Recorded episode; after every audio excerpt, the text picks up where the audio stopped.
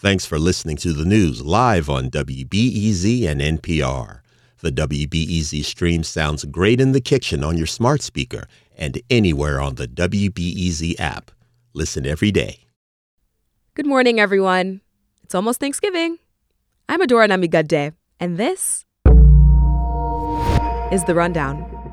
The Illinois Tollway is offering tips to save time and money as millions of people hit the road today. Nearly 9 million people are expected to use the tollways between now and Monday.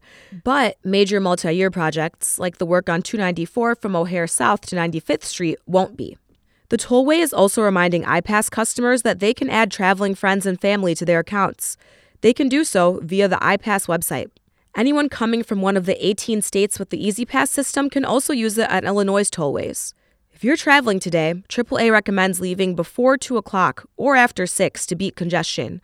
Around probably 11 a.m. is best.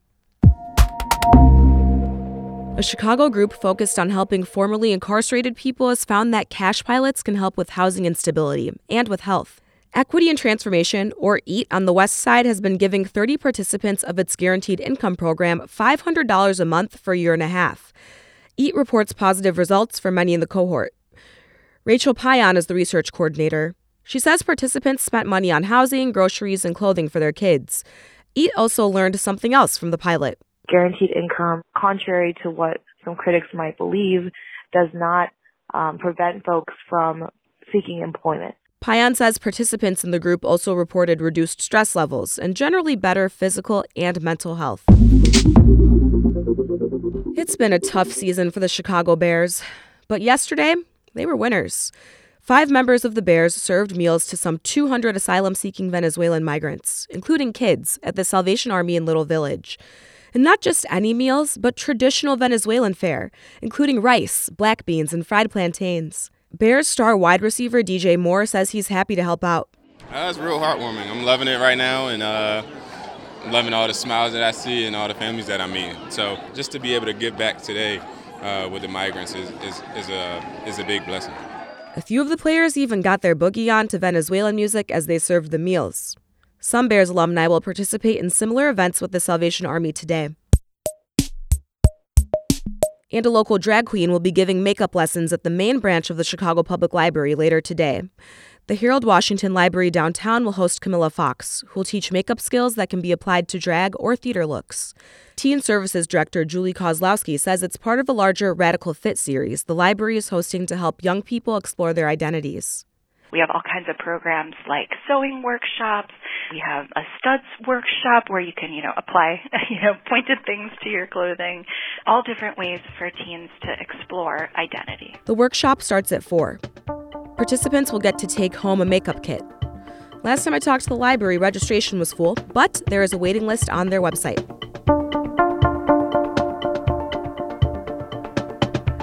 And a couple more things you should know today. A fire broke out yesterday at Calumet Fisheries on Chicago's southeast side. The Chicago Fire Department says there is extensive damage to the building, but it can be rebuilt. The Sun Times reports the restaurant had reopened Saturday after city health officials shut it down last month due to rodent control issues. No injuries have been reported. Investigations are ongoing in two recent Chicago train accidents. The National Transportation Safety Board says the Chicago Transit Authority Yellow Line crash was the result of, quote, a design issue, and that the train should have had a longer braking distance. Meanwhile, Norfolk Southern is still investigating Monday's accident between one of its freight trains and a FedEx semi truck that killed the truck's driver. The Federal Railroad Administration determined that it will not be investigating that incident, as officials say it doesn't meet the organization's criteria to warrant an investigation. Today's weather it's going to be partly cloudy and in the mid 40s. Tomorrow, same temps, but sunnier skies. That's it for now. Coming up later today, we hear from an author who put together a book of Chicago dance clubs, farmers markets, picnic spots, and hot dog joints. Secrets that definitely tourists might not know about, and then even some locals kind of forget about or don't know about. Lauren Viera talks with my rundown co host Erin Allen about her book, it's called 500 Hidden Secrets of Chicago, and that interview airs today at 1 o'clock.